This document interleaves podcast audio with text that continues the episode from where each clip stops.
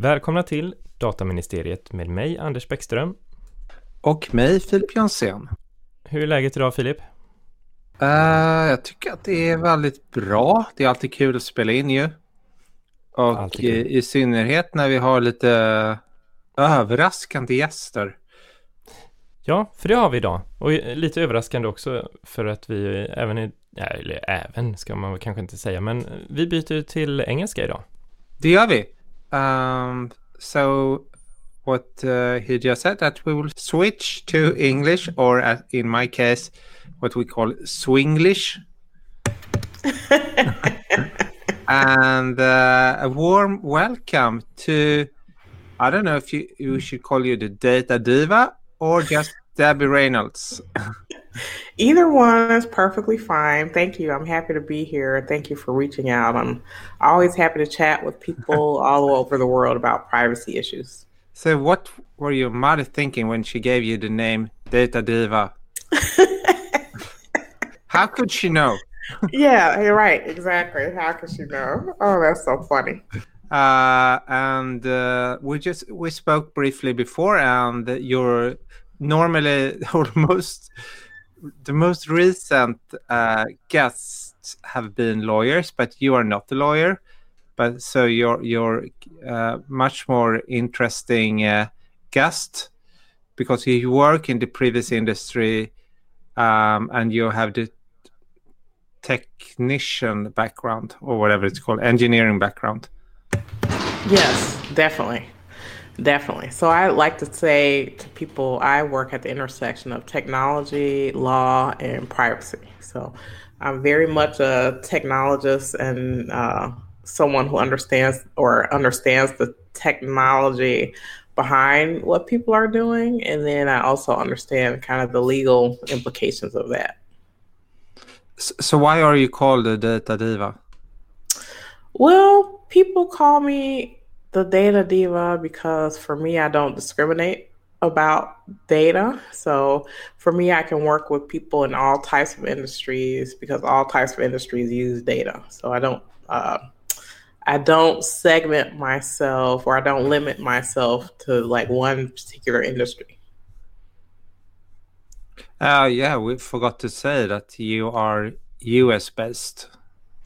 Yes, I'm based in the US. I'm in Chicago, but I have clients all over the world, so I'm often on calls uh, in Europe. Actually, I'm speaking uh, next week for a PrivSec conference in Europe. Oh, cool! Yeah, we, I think we all. Uh, they have different conferences. Where where will you be speaking? Or, or obviously it's online, but yeah, it's uh, the PrivSec Global Conference. Okay, uh, it's uh, I guess March 25th uh, through the 27th, so or 23rd to 27th or something like that. So my session is on the t- March 25th.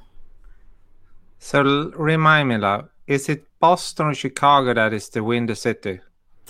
Chicago is the windy city. Yes. It is. is it windy? It is windy here, actually. So the the term the windy city started because of politics uh, so that was their way to say that people in politics uh, sort of uh, talk in in kind of uh, ways that are transient, like so that you know, like let's say you say something one way and then they mean something else later. Uh, but it oh, actually yeah. is. But it actually is in terms of weather very windy. and it's also Bricktown, right?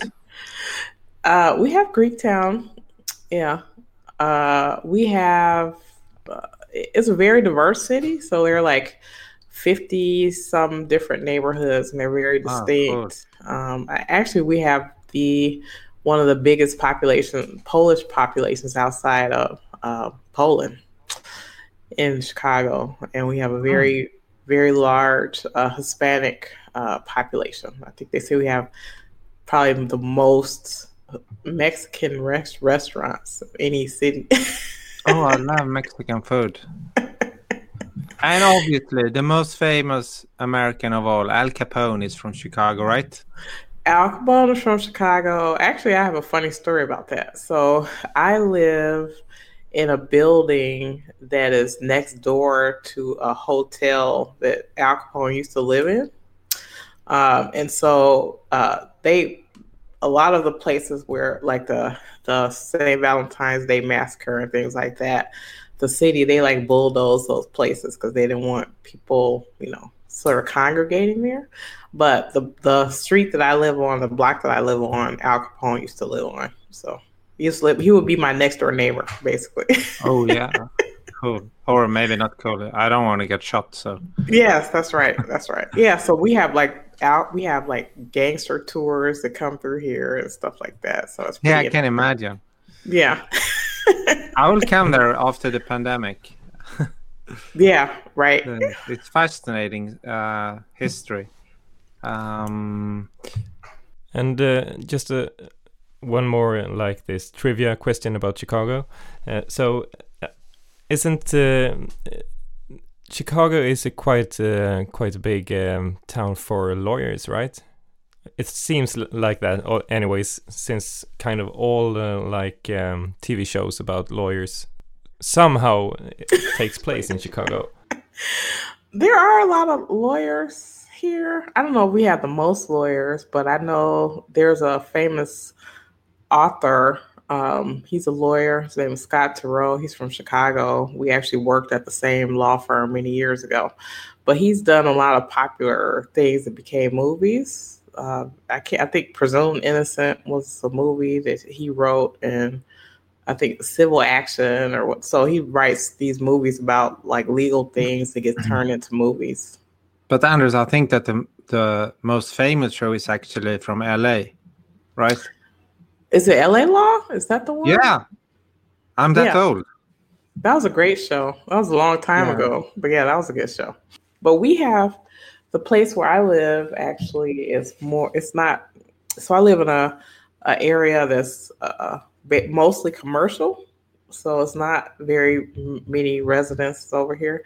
And because of the, the location, a lot of the the movie and TV shows they film in this area because it's easy for them to block off areas. So like Chicago Fire and uh, Chicago, whatever Chicago, you know, the fire shows, the Chicago law shows, or whatever. They film things over here um, on my block. So this is my ignorance showing now. What state is Chicago in?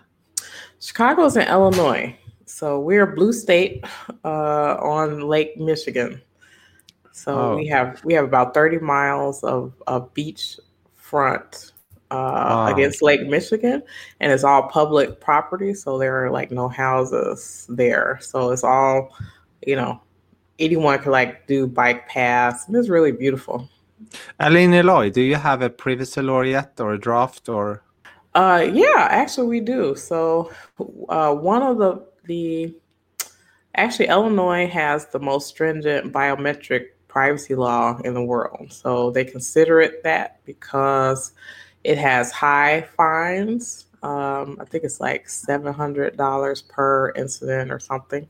And they count the fines by the data capture. So let's say if someone's using their thumbprint for, you know, uh, uh, showing them coming in and out of work if the company is liable, they'll it's seven hundred dollars times every time person use their fingerprint, and then also they've also um, deemed in Illinois that a person doesn't have to show tangible harm in order to get money from a company. So recently, Facebook uh, Facebook was faced with a class action suit. Actually, the, the the suit started in 2015. It became a class action suit in 2019. And Google, not Google, Facebook settled it in 2020 and they paid out this year. So that case, if uh, uh, Facebook settled that case, but if they had not settled it and went to court and lost, it was estimated that they would have lost $35 billion so they settled that case for $650 million. So when they settle, is that with the FTC or is it outside? It's not with the FTC. It's with the so basically it became a class action suit that was in California, but it was on the behalf of. Uh, well, let me let me uh, correct. So, whenever uh, cases become a class action, they go into like this national court system where they can be tried in different regions. So, the case was Oh, okay. about the case was about Illinois residents and Facebook's face tagging feature. How like can tell who you are based on the pictures that you take. Anyway, for the law, it's called a Biometric Information Privacy uh, Act. It basically said that if you capture someone's biometrics, you have to let them know beforehand that you're going to capture it, and then you have to tell them how long you're going to retain it. So, for several years in the state of Illinois, they said that Facebook didn't do that. So, we in Illinois, we have 11 million people. Um, but obviously not all those people use Facebook. But they said, oh, and then um, because we have a private right of action, meant that when this case was settled, uh, a lot of that money went to the actual people who were Facebook users during that time period. So uh, it's estimated that each person would get probably about three hundred dollars or something. That's pretty high. Three hundred. Three hundred dollars, yeah. Did So- you get some? I didn't because I'm not a Facebook user. Oh, and I, okay. I wasn't. I wasn't a Facebook user either. Hmm? But did you say that you're entitled to a claim for each time they collect your biometric data? That's right. So, So if you you could make that a business and and like if they have collect your biometrics at the door, you can just tap it like a hundred times. yeah. right, that's right. That's why that's one reason why uh for example, there's I don't know what company creates this dog, but there's a company that has like this electronic dog that collects information like you know you have it in your house and it's like collecting your voice and like mapping the house out and stuff like that. And uh, the manufacturer decided that because of this law they would not sell that uh, that product in illinois. So it's sold in other states but not in illinois. That's actually an interesting aspect of, of the legal system in the US, I think, because quite often when you see services or products, it says like not for sale in and then a state name. so That's that's very uncommon. I mean, that's I never seen that in in Sweden or the EU. Like, yeah, you can sell this in in Sweden, but not Norway. right it's funny aspect that uh, about being a federal country or st- Yes, yes. So it's very, it's like 50 countries instead of 50. It It, It is. really is. Yeah. So I live about 30 miles, 30 minutes away from the Indiana border. And it, the Indiana border is a red state. And so and I'm in a blue state. So the blue states are more liberal, and then the red states are more conservative. So in uh, our state, when COVID first hit, they made a law that you have to wear a mask when you're, uh, you know, out in public or you're, you know, going to public buildings or going to grocery store. And then in Indiana, it was optional. So like when I would go to Indiana, it would be some people would wear it and some people wouldn't wear a mask. So it's just very different from state to state. Could you, and uh, uh, once more, I've only been in New York, and so when you go from one state to another, how, is it only a sign or how do you know where you are? Yeah, they do have signs. Eh, They don't. They don't have like checkpoints or anything. It's mostly just a road sign that says you're entering this state. But uh, there's a lot of commerce that happens on state lines based on what you can and can't do. So Well, in, in Indiana. In Indiana, they had a law for 20 years, and they finally got rid of it. That said that they you couldn't buy alcohol on Sunday. So in the grocery, if you went to a grocery store in Indiana, you couldn't buy alcohol. Like that lane would be blocked off. You couldn't buy it. But if you drove to Illinois, you could get alcohol. So there are a lot of alcohol stores on the border for people in Indiana that wanted to buy alcohol on Sunday. Aside from the biometric law, do you have any other law? Uh, no, not really. So There are so Well- many pending laws. All- there are a lot. So there are laws at a state.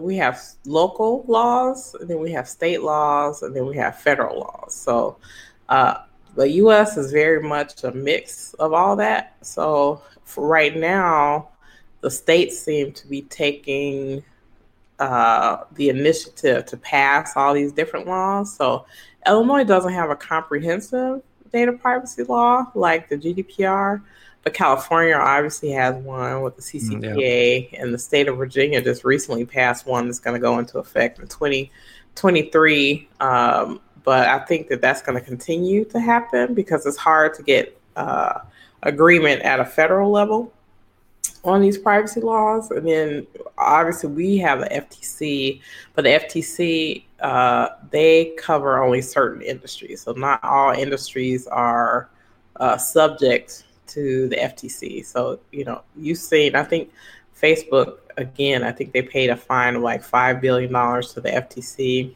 but that was over many different things. So over the years, uh, uh, Facebook had many different cases and issues uh, that they had pending under the FTC. So that five thousand uh, five five uh, billion dollar payment was to wrap up like all those issues. So they had like six or seven different issues pending. It was sort of a, a mm-hmm. payment for all of those to do it uh, in order for them to start fresh, I guess, with new things. So now that you mentioned GDPR, and obviously you have a new government and president, um, do you think that they're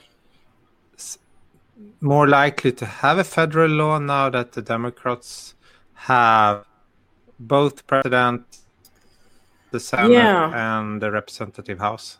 Uh, so that's an interesting question. It's true that the Democrats seem to have wanted more of more privacy legislation. Um, Vice President uh, Kamala Harris actually was a very has been a advocate over the years for privacy rights. She's from California, which currently has the most comprehensive uh, consumer privacy law in the U.S. Um, I think, I hope uh, that we can do something on privacy at a federal level.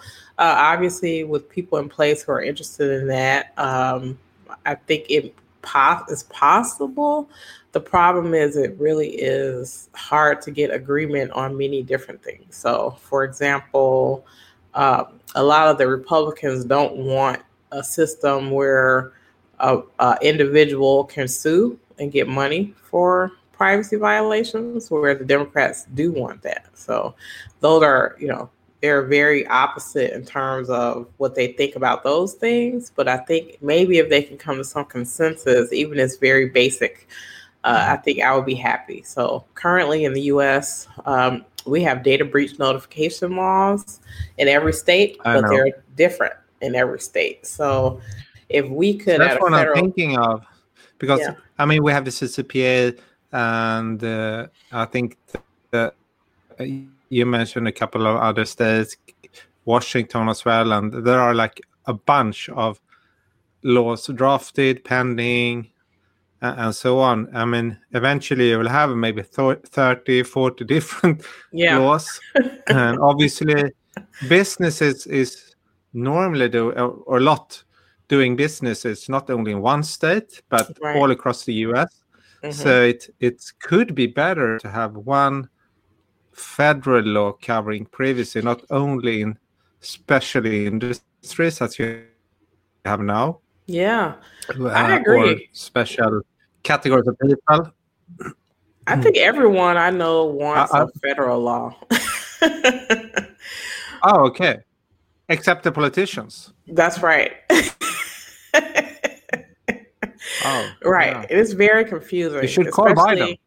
Yeah, it's a call. I'm going to call him up. I'm like, hey, we need to do something about this. Uh, one thing that's happening on the state level that is also very confusing uh, and problematic is that I think states sort of compete against each other. So I think that when they pass these state laws, they want it to be a little bit different than the other state so that they can say, well, our law is unique, But what we really want is more conformity or more harmonization uh, about these different laws because if we have that, it'll be easier for companies to navigate what the privacy landscape will be.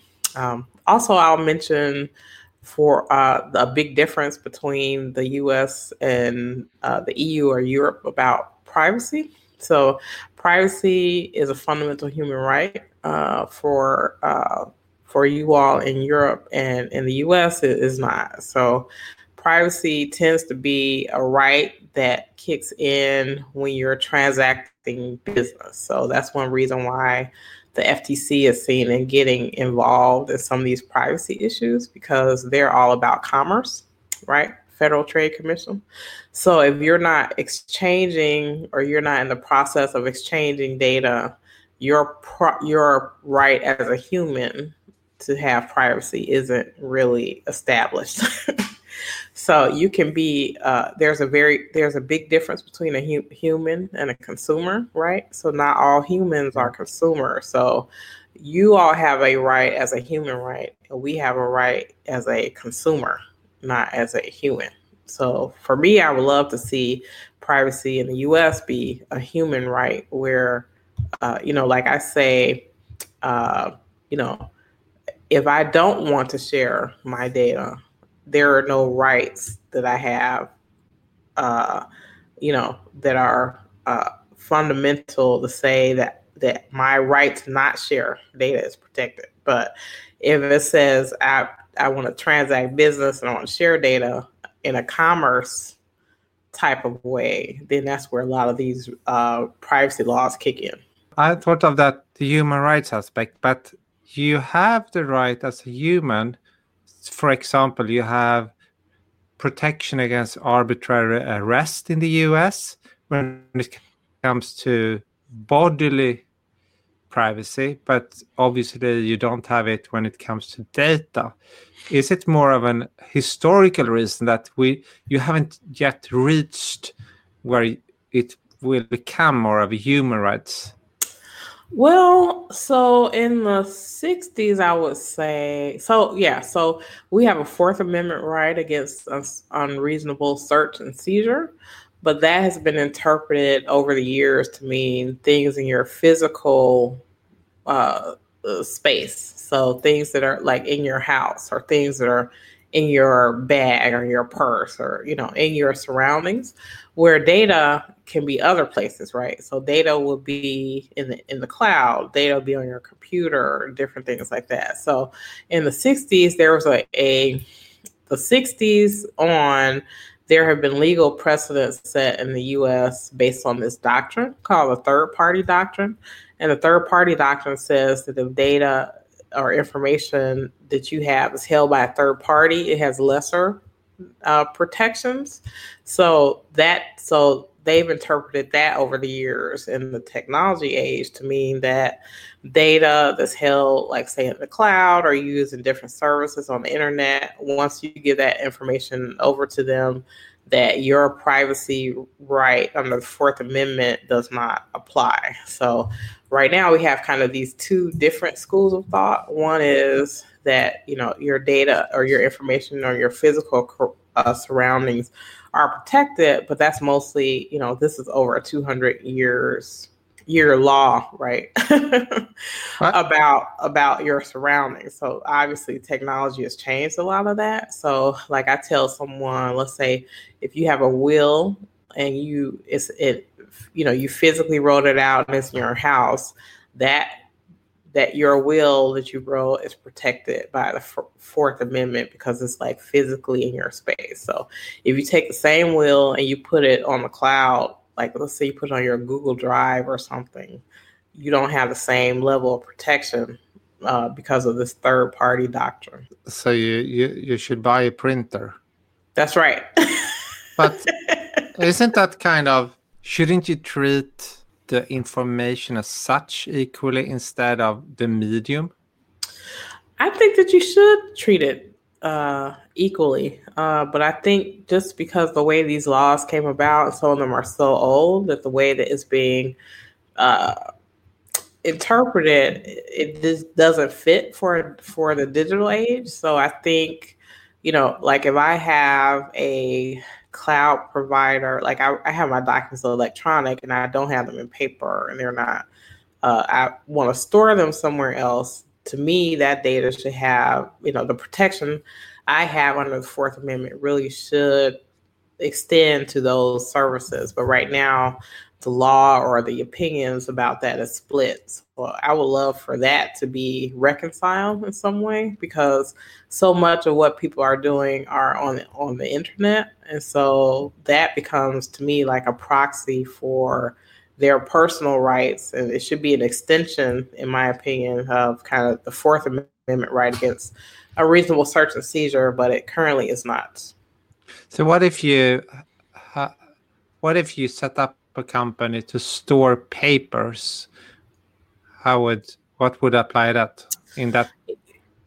Yeah, that would be well if it if it was not your company, it would still be considered third party. Um, okay.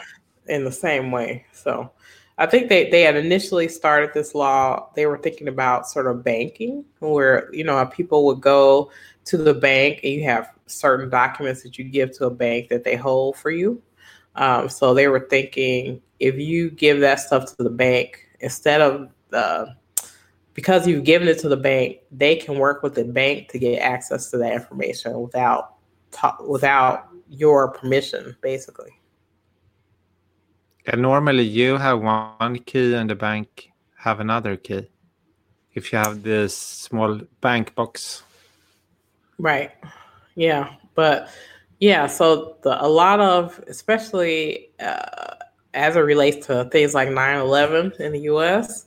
So, because of 9 11, we have Patriot Act, and the Patriot Act says that if anything uh, is possibly related to anything related to terror, a lot of the rights that people have, it, it sort of supersedes that. So, uh, those things are exceptions to almost any type of law. Because if you think of the U.S., our our privacy laws are mostly consumer laws. Uh, so uh, the something like the Patriot Act is far higher or has you know higher significance than kind of your consumer rights. So if in, in a you know that's one one thing that someone is really concerned about uh, concerned about in the the EU with the Cloud Act is that, uh, you know, let's say you're emailing someone, you know, you're emailing with a family member, maybe somebody that they know is involved in some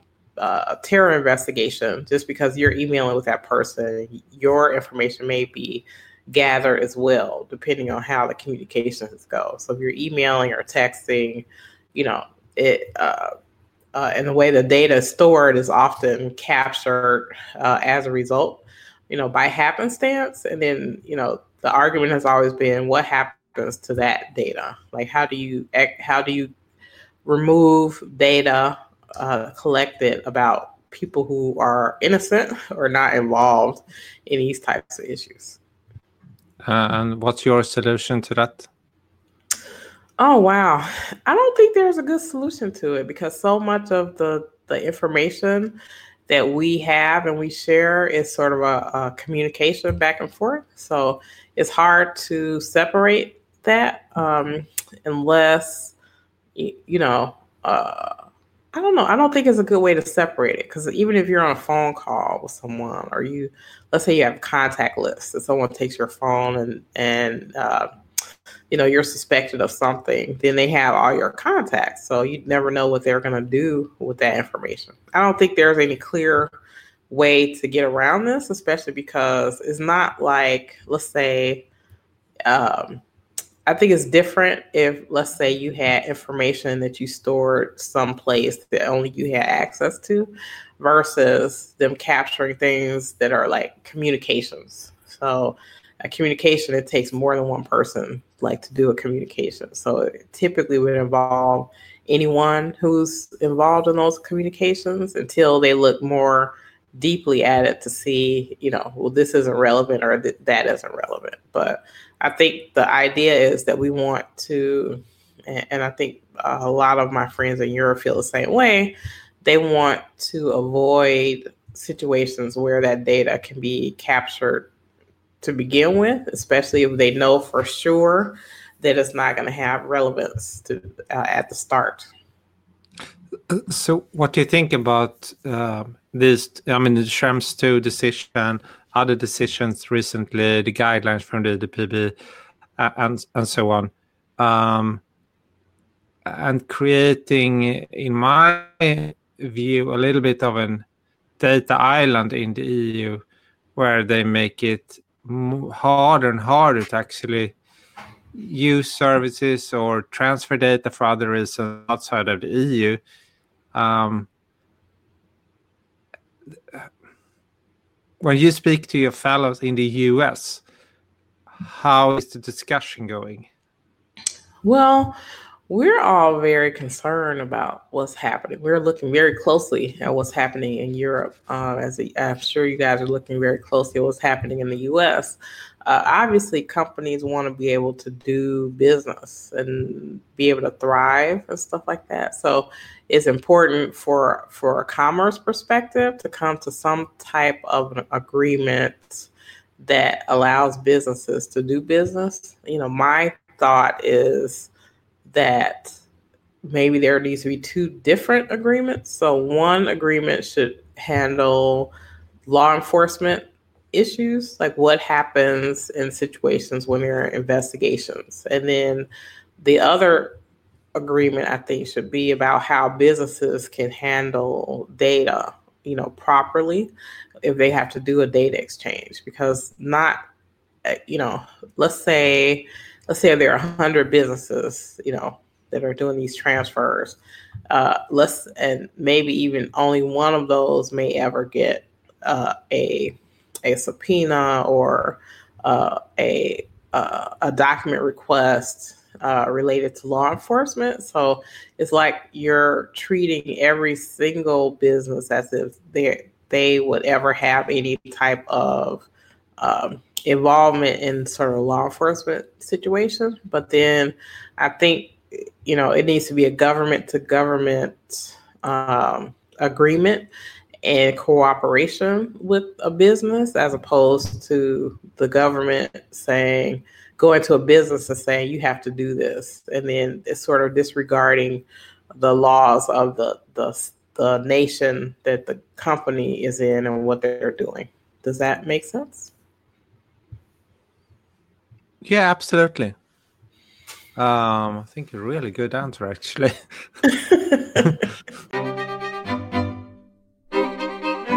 you mentioned before that um, many of um, those people that you talk to are, are, would like to see a federal law.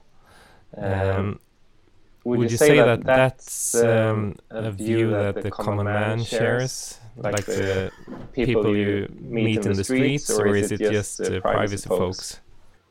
Definitely, the privacy folks uh, want this law. Uh, some of the people in the streets, even though I feel like they're getting more savvy about their data, a lot of people in the U.S.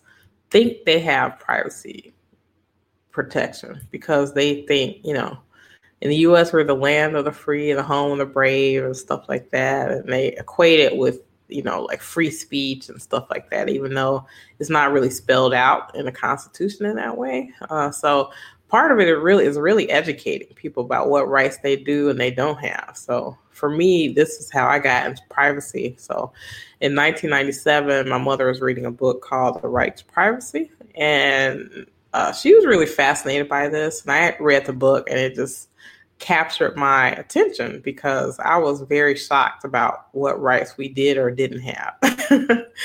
because the book talks about a lot of legal situations and we're kind of the gray area around, you know, these are the rights that you have, these are rights that you don't have. This is how it works in law, this is how it works in law enforcement. And then for me, you know, I always want to know. So, what rights do I have exactly? So, uh, for me, it's really it's personal in that way because I want to know what rights I have, but then also I want to be able to help businesses to navigate this so that it's not a barrier to adoption.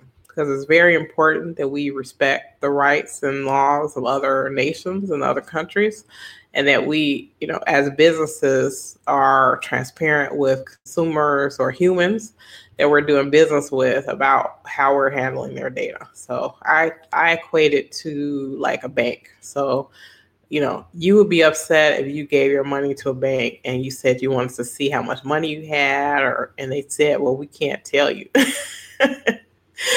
you would be like very upset about that. So I think of data in the same way, where you know we. I think that the data should be owned by the individual, and then when we give it to to a company for a service, they're a steward. So they're holding the data on our behalf. So anything that they do with it should be transparent to the individual. Speaking of uh, the uh, businesses that you help, what are the main questions that you get uh, from the businesses right now? Well, I work a lot with companies that are working on technology, especially like em emerging spaces. So people are doing things in, uh, you know, identity, uh, blockchain. Uh, I'm working with some companies that are creating standards. I'm working with a, a, a, organization that's creating standards for virtual reality, augmented reality, mixed reality applications, and things like that. Um, I also do data privacy officer work. Uh, so I have clients in Europe as well that I do that work for. Uh, but I think a lot of times when I'm working with companies is either because they say, hey, we want to do this, we have a product or a service that we want to share or be able to expand into a different market. And we're having barriers to adoption where, you know, I have a good product, but let's say someone in the US wants to have has a product, they want to sell it in Europe and they're being asked, you know, how do you comply with GDPR? And they can't even answer that question. So part of my work is helping them navigate that. So being able to have their product or service uh, put together and explained in such a way that we're making sure that we're getting consent from individuals and that there aren't barriers to them to be able to expand into other countries. So I also have people who companies who are in Europe that are expanding to the US. So or in different countries expanding to the US because, you know, be the state by state regulation in the US about privacy is extremely complicated. And then, especially if you're dealing with technology uh, issues, there are so many different laws that you have to, to navigate. And then back to, to the data breach notification laws because they're different in every state. So the reporting is different in every state. The definition of what as a breach is different in every state the definitions of what's personal data and what's sensitive data or what combinations of information constitute that is different. So it just makes it just very complex. Yeah, I I can imagine. It seems like uh, if those are the types of questions that you get, it seems like you would be quite busy. I think. Yeah, it's interesting. I I mostly I get a lot of companies call me because they're like, help, like we created this thing and we want to like branch out, but we can't because we don't know like how to navigate or you know these different laws. Like I had a company, they did a they're they've created a system that can do like thermal checks in terms of temperature checks. It can do facial recognition it can do UV sanitization and stuff like that, but you can't do them all at the same time because you need consent for all that in, in different ways. And then uh, they wanted to do them in schools too. So then there's a child issue there, right? Like a parental consent and stuff like that. So, yeah. And then you have the COPPA, right? Right. That's right. So we have the children, right? So like face, a lot of facial recognition uh, systems are connected to databases that are online. So then, if the, the you're capturing information about a child, then uh, COPPA would come into play there because that's about how you handle a child's data online. So I, I had a question about GDPR, and okay. that is your opinion about GDPR. Do you think it's like a good law, or is it too complicated or because you said you you help both clients on the EU side and the US side uh, to be compliant. Yeah. Can you be compliant? I think you can. Yeah. So um, a lot of it is minimizing the data. So people collect entirely too much data and they don't have a good reason for it. So I think doing that is really important. And then also being transparent with individuals about how you're handling your data. And if in the EU is very much consent based, where in the US it's like a consent slash notice, more notice than consent. So uh, you don't necessarily have to get consent for a lot of things to happen in the US. You just have to tell the person. So back to this Facebook case that got settled, really all they needed to do was say, we're collecting this data for X purpose and we're going to keep it for this long. Like that's really all they needed to do with that law. Um, so a lot of things in the U.S. are very notice based, and then um, CCPA brings in element of consent, especially as it relates to third party data transfer. But uh, and I think the GDPR is a good law. Um, I like it because it's not overly prescriptive, and I think some people hate it because of that. because it doesn't really tell you exactly how to comply. It says, you know, you need to do this, this, and this, you know, to achieve, you know, this goal. So for me, it gives more flexibility in how you are creative enough to be able to answer that question. It doesn't like force you to do something a certain way. Where the CCPA and the, the, the US is very prescriptive. So it says, for example, you have to put a button on your website that says do not sell my data so that's very prescriptive in, in a way that the gdpr isn't so um, i think it's a great law and i know a lot of the people a lot of people i know uh, in both sides have been surprised that there hasn't been you know many fines yet um, or big fines because they were expecting, especially in the U.S., we were expecting that like day one when GDPR went into full enforcement, they were going to start just doling out these really huge fines, and that just hasn't panned out. So I think there's a frustration with.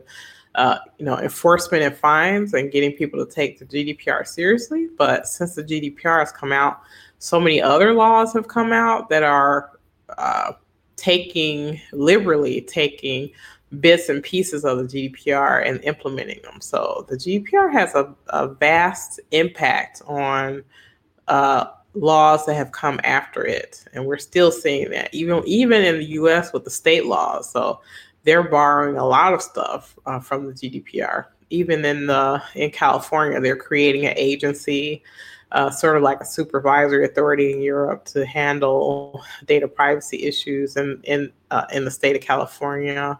Uh, you know, they've totally adopted the terminology about data controllers, data subjects. You know, all that is from the GDPR, and we're seeing that language flow through not just in the U.S. but even you know a place like Brazil. You know, I think uh, South Africa has a pretty good law, uh, their data privacy law, and a lot of that, if you look at it, is it it takes literally from the GDPR. And I tell companies um, that I work with, especially in the U.S., uh, you know, if you want to understand the privacy landscape, you really need to understand GDPR because a lot of these laws that are being created are taking things from the GDPR. So if you understand the GDPR and how that works, it'll help you understand or get a grasp on how these other laws are being developed. Yeah. So one question that came to my mind was um, regarding these uh, events, uh, like the riots or uprising or whatever you want to call it at Capitolium.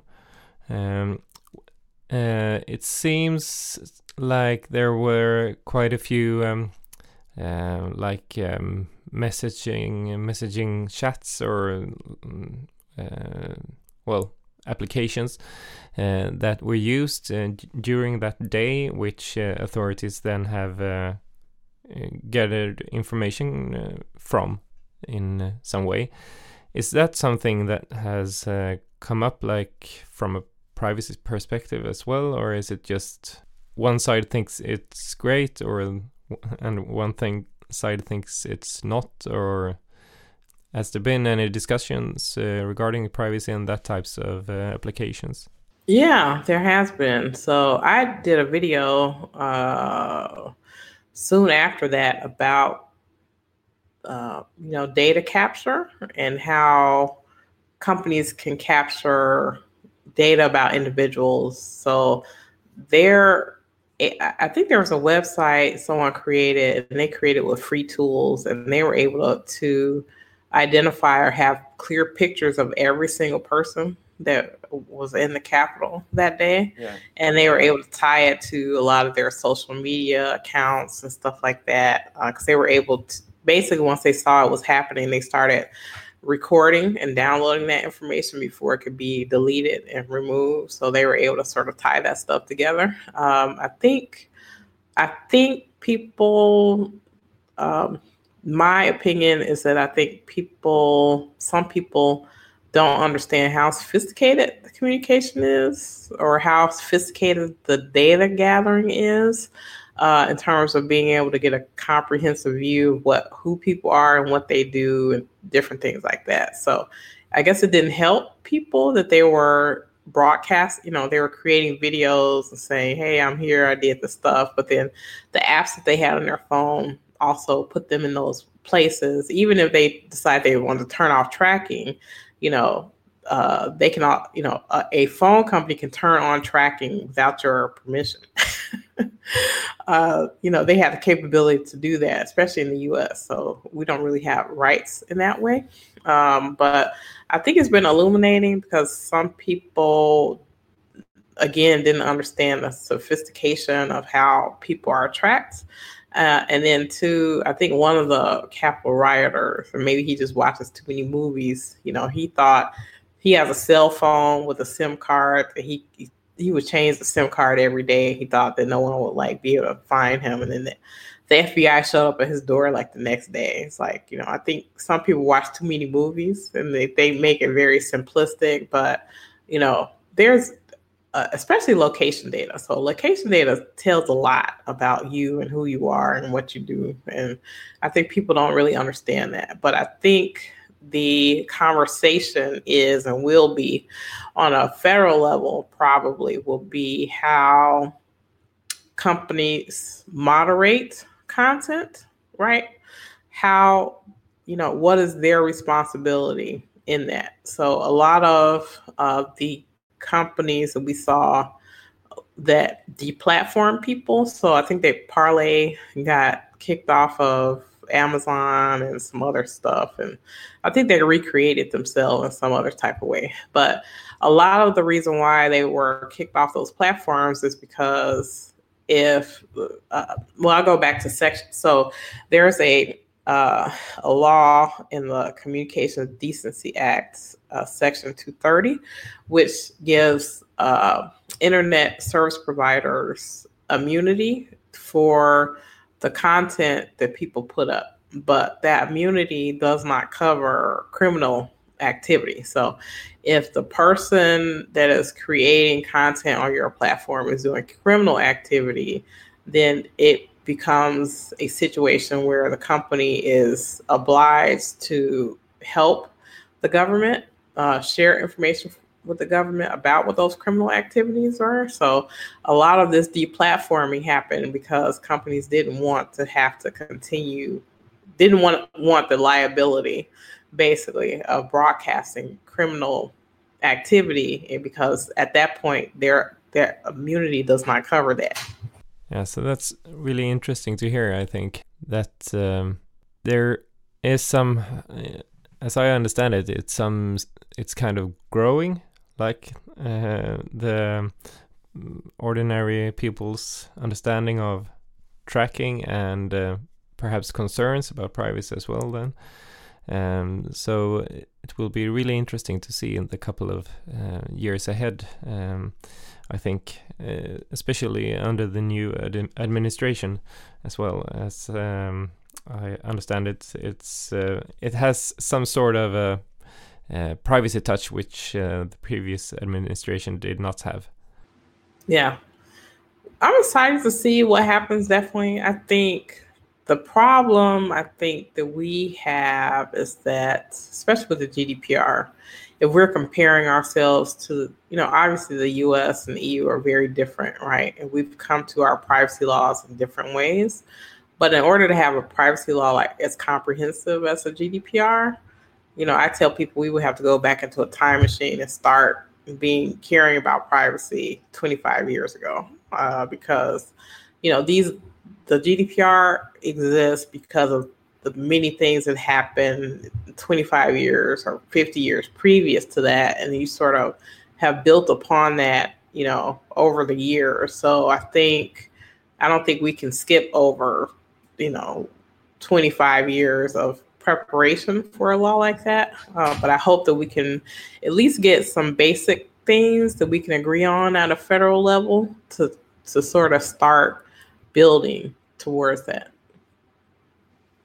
So I have a question on that topic because currently, as as you know, we are uh, in the trialogue, or maybe it's not started yet, about the e-privacy regulation. I mean, sometimes referred to as a cookie law and, and, mm-hmm. and so on. Mm-hmm. And uh, first of all, I think it's it's uh, they should not have done it in this way um, because uh, the data protection act and privacy aspect and personal data aspect should be treated in GDPR, and they should and uh, more of telecommunication could be kept in the e-privacy. But um, since we don't have a legislation yet, or we have the directive, of course, but uh, regulation, and uh, in the US, as you mentioned, most privacy laws that will come up is consumer protection. Um, will you see any like similar law when it comes to cookies and and and also um, because I remember when uh, GDPR entered into force, uh, and there were a lot of talk also about cookies and actually some US web pages they kind of blocked EU citizens from from even entering. So can you compare a little bit about the situation in the US and the general concept of tracking technologies, whether or not people like it, not like it, and so on, and the EU, where we kind of we don't like it, but we don't like the cookie banners either because it's annoying to click all the time. Yeah. Uh, yeah, that's interesting. So, right. When the GDPR came out and companies were, like you're saying, some companies were concerned. They didn't think they were ready. So they sort of blocked EU folks from their websites until they sort of figured themselves out. A lot of that is because a lot of internet websites at that point did not uh, segregate or delineate or differentiate EU folks from people in other countries. So they couldn't really do that granular change, you know, because the EU is going to be very different. So the one of the ways that they handled that is that because um, of the GDPR, they created all these their cookie banners that showed all the different types of cookies that people are using. But the thing that they did as well is that they did that in the US too. So there are no laws here to say that you have to have cookie consents or anything like that. But because of the GDPR, companies just decided that they would do that just on a grand scale for any any consumer. I think one one advantage that you guys have in the, the EU, and this I've experienced this when I was in the EU, is that I do get cookie consent banners, but I don't get them constantly. So in the US, there really isn't a law about how many times someone can ask you ask you about a cookie. So I get way more cookie consent questions uh, from websites in the US than I do when I'm in Europe because I could just say, yeah, I want cookies or I don't, and then I'm not asked like 20 other times. But oh so my lord, you have more cookie banners? We have more cookie banners, yeah.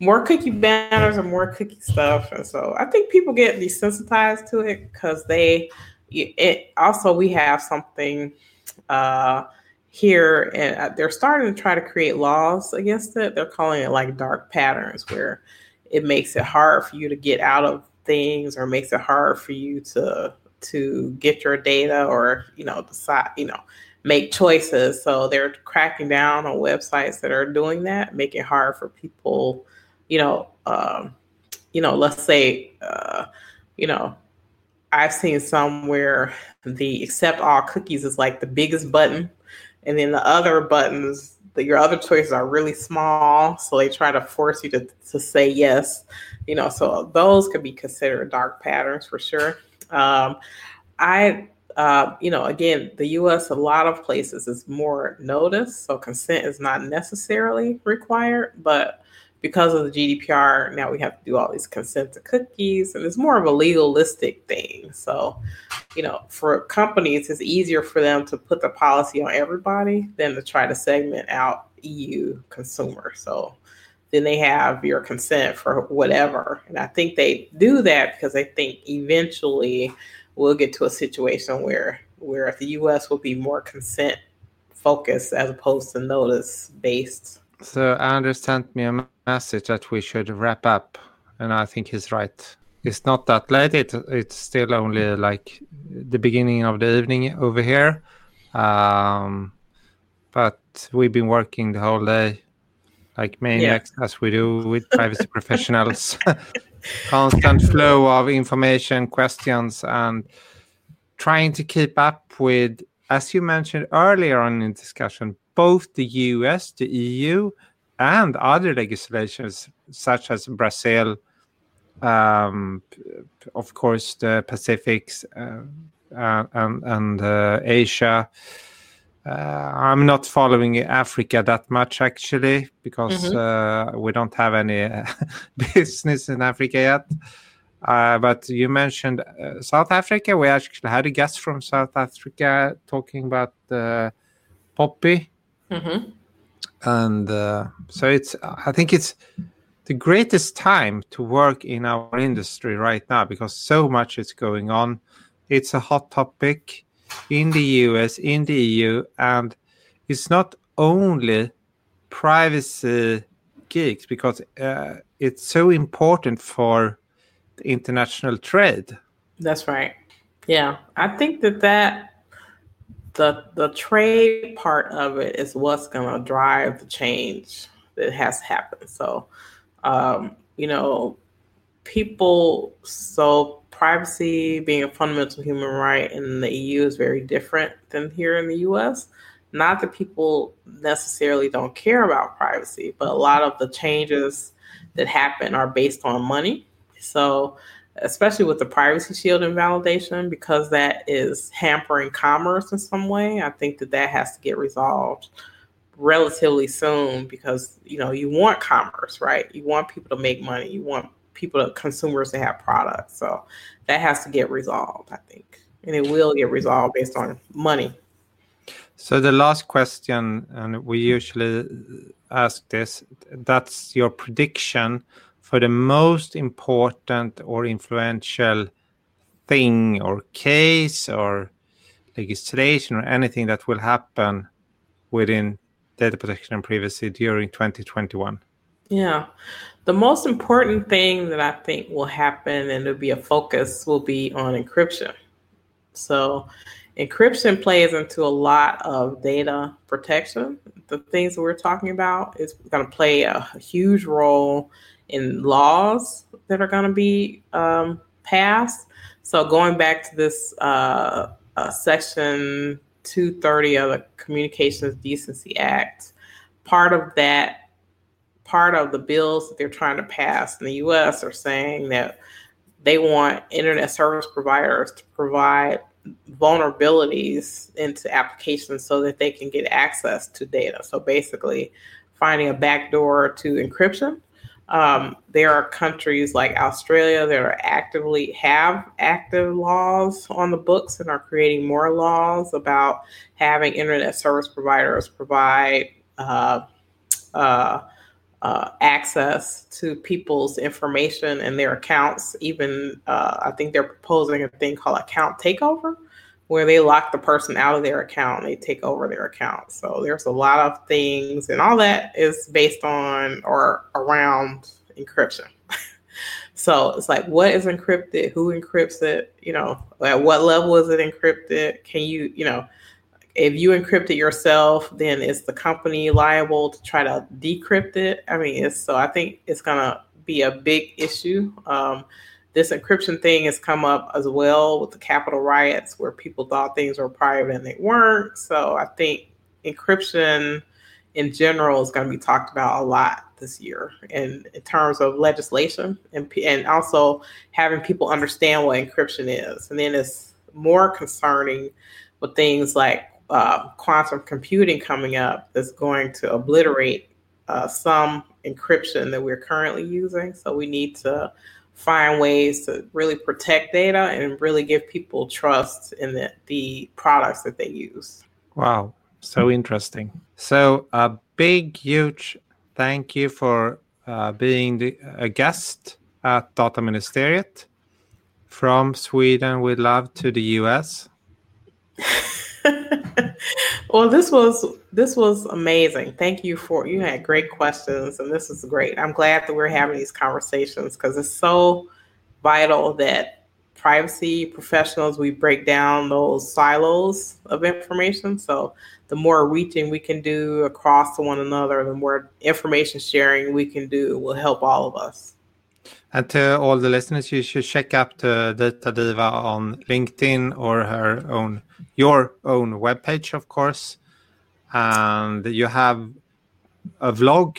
You could call it a vlog, like you post short um, messages uh, speaking on different topics. So it's really interesting. Oh, thank you. Yes, my website is debbiereynoldsconsulting.com. So I have yeah. a podcast, I have videos, short videos on my homepage. Uh, so yeah, definitely check it out. And it's almost as good as this podcast. Almost. That's right. you all are wonderful. Yeah. No, but uh, uh, honestly, uh, huge thank thank you, and also thank you to Anders for uh, always being such a great technician, lawyer, and friend. Yes, you are. It's not like I'm gonna die now. I'm not gonna die. I hope. it's not a goodbye. It's uh, auf Wiedersehen. Auf Wiedersehen. Uh, I hope so. Yeah. So thank you, Debbie, and uh, I'll just uh, finish by saying tack alla ni som har lyssnat. Thank you all you people who have turned into our podcast.